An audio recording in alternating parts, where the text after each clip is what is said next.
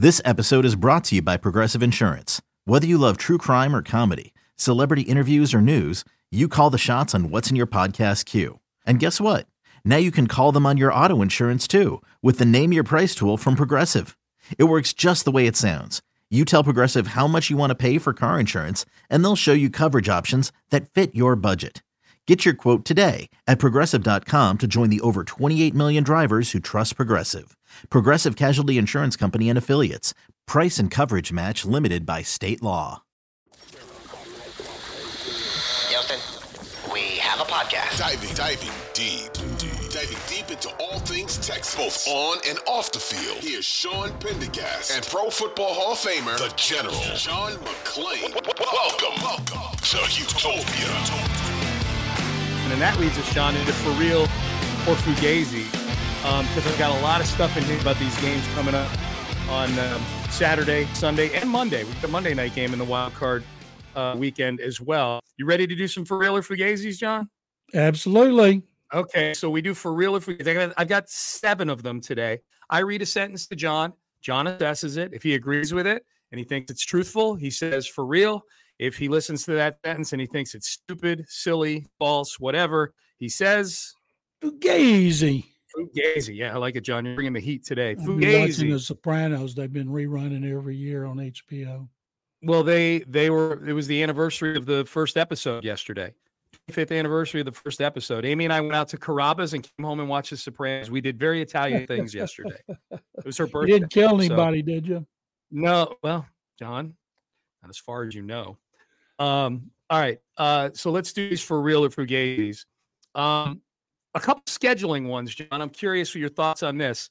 Um, the, the NFL just announced today the f- uh, four of the home teams for international games. The Panthers are going to be uh, hosting a game in Munich Ooh, that'll be and exciting. then and then I know I said that to Seth. Like we are exporting some of our worst, uh, some of our worst exports to Germany. Panther football. It's one of the worst exports that we have in the entire country. Um, then there's three London games, two of which are the Vikings and the Jags. Two opponents that the Texans have slated for road games on their schedule this year. John, for real or Fugazi, the Texans will play at least one, well, not at least, they will play one overseas game in 2024. I think that's going to be for real. I think they're going to be a hot team when it comes to primetime games because of DeMeco and Stroud and the way everybody talks about the teams pointing up and they're getting an ungodly amount of publicity across the board. I record every show I can. I've even recorded shows on a network I, I never paid any attention to to see what they're saying about the Texans. And I think the NFL sees that. And I think they'll be a popular team as we've talked about already, and I'm going to keep talking about it. I hope the NFL puts the Texans and the Cowboys at AT&T Stadium on Thanksgiving. I think that would be a great game, and I think the Texans will be going somewhere in Europe. And uh, I feel sorry for those fans over there who will buy uh, tickets to the Jaguars. What are they going to promote? Bryce Young played 16 games, only missed Oh, you're saying for one. the Panthers? You, for Yeah. the Panthers, you. Come see. David Tepper, the NFL's Oh, most controversial owner. Throw have a contest over there among the fans at the sports bars about throwing drinks on each other to see who can do the best Oh, imitation. of Yes. John. What do they have you. to promote? Nothing.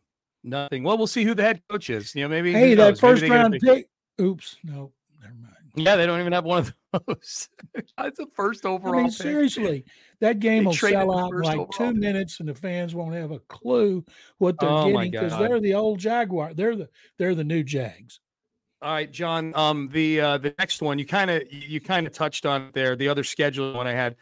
Texans will face Dallas on Thanksgiving Day in uh at Jerry Jerry World.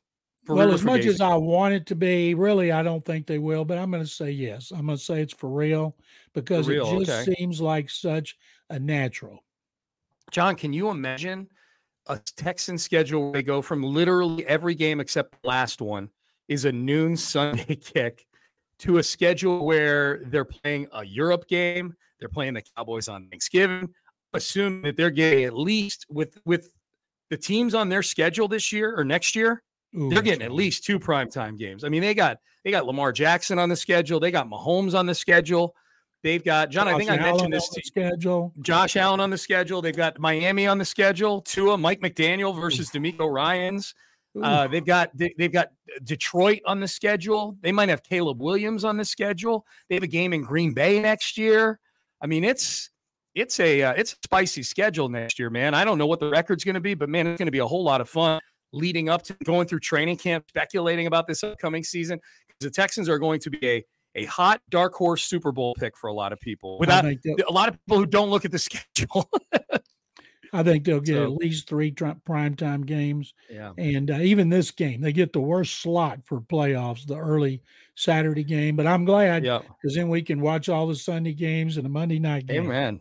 I love it. And Stefanski said he liked it. Stefanski said in his press conference, he's like, I'm glad we played the first game. Get it done. Get it out of the way, you know, and then we can sit back and watch. Um, all right, John, let's get to some of the games this weekend in real or Fugazi. John, um, Miami and Pittsburgh are both underdogs. Miami, the sixth seed in Kansas City, and then Pittsburgh's the biggest underdog of the weekend, a double digit underdog to the Buffalo Bills. If one or both of them pull off an upset, the Texans will avoid the Baltimore Ravens in round two. If they both pull off the upset, the Texans will have a home game. If they beat the Cleveland Browns this weekend, they'll have a home game in the divisional round. John, for real or Fugazi, at least one of Miami or Pittsburgh pulls off the upset this weekend. Fugazi, I don't think they are. Not with uh, Tua being winless when it's below 45, and they're talking about it being zero in Kansas City. And the Steelers, I just don't see it without TJ Watt providing that great pass rush. I'm with you on both of those. I, I think I think both of those games could get ugly. Be great if it one of them won, and then you know, depending on I guess you know, depending on which one won would dictate who your next opponent is. You might get Buffalo, you might get Miami. That'd be kind of cool. I got Um, one, John-. I got one Okay. for you. Okay, for real okay. or Fugazi?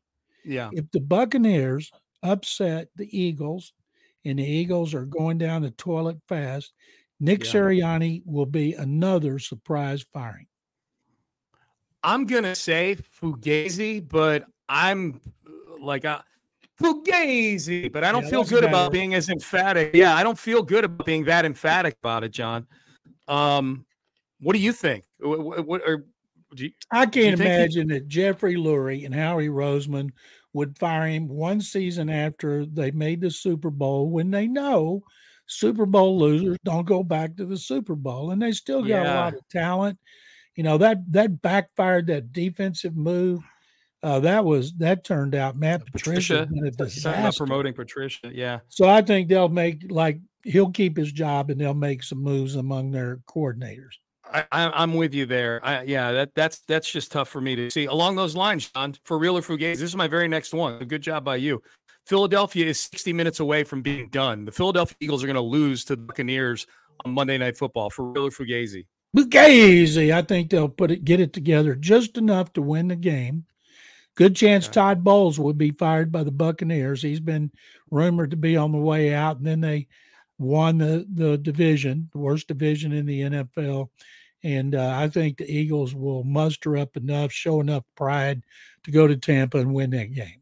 Okay, I mean it's they're, they're they're John. They've shown nothing in the last month that would indicate they're ready to go on the road and win a football game in the playoffs against the against the a Tampa Bay team that's played pretty good football over the last month or so. Can you That- imagine that's a big what leap of it's faith. like in Philadelphia now with the fans, the media? Oh, Oh, it's got to be brutal. Terrible. Brutal, brutal. All right, John, I've got three more. I've got one more playoff one, and then two more after that.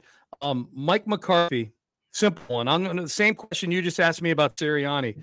If Mike McCarthy loses to the Packers, he will be a surprise firing come Monday. For real or Fugazi? Fugazi. He's the first coach in Cowboys history to win at least 12 games in his first three seasons. And Jerry Jones, a lot of people think he's been quick on the trigger with coaches, but he's not. He's kept them too long. So I don't Yeah. think he's going to get rid of McCarthy.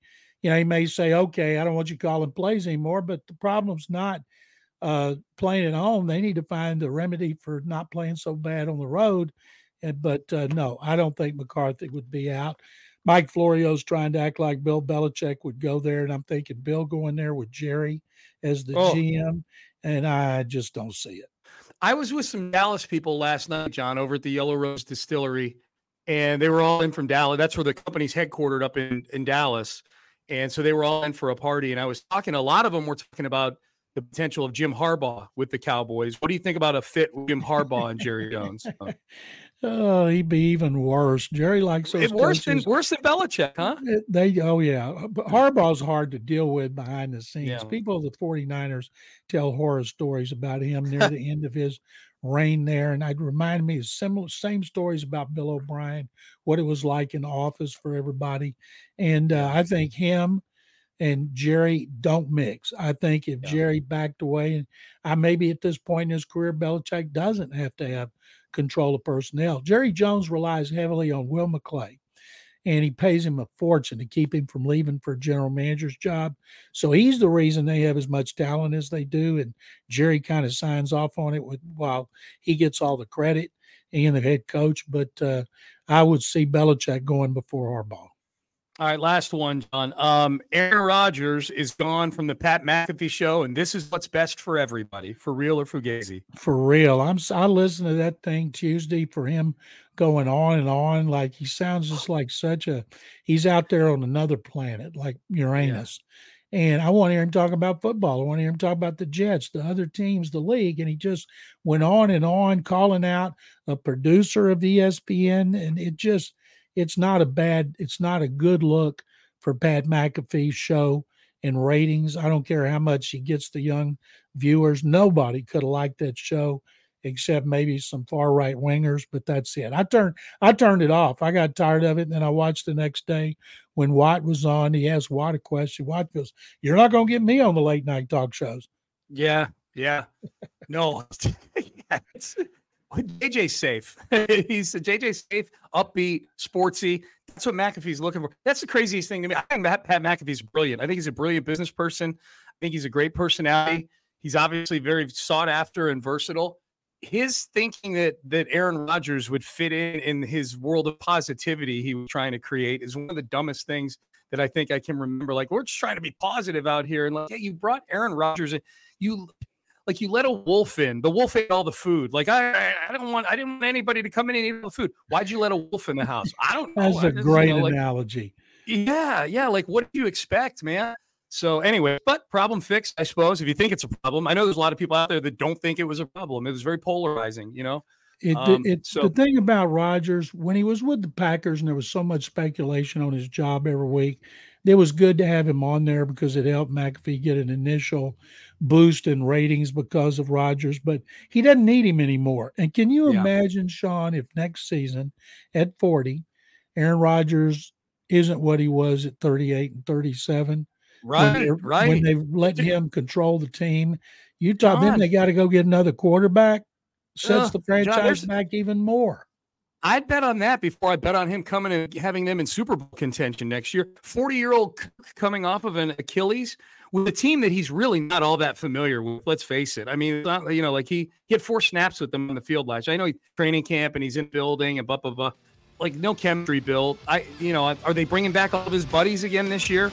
Are Randall Cobb and Allen Lazard going to be two of the wide receivers again next year? You know, like that's Daniel Hackett's Daniel the OC. Like, ah, yeah, like I, I, I, and they're in a division with Miami and Buffalo. You know, like that's.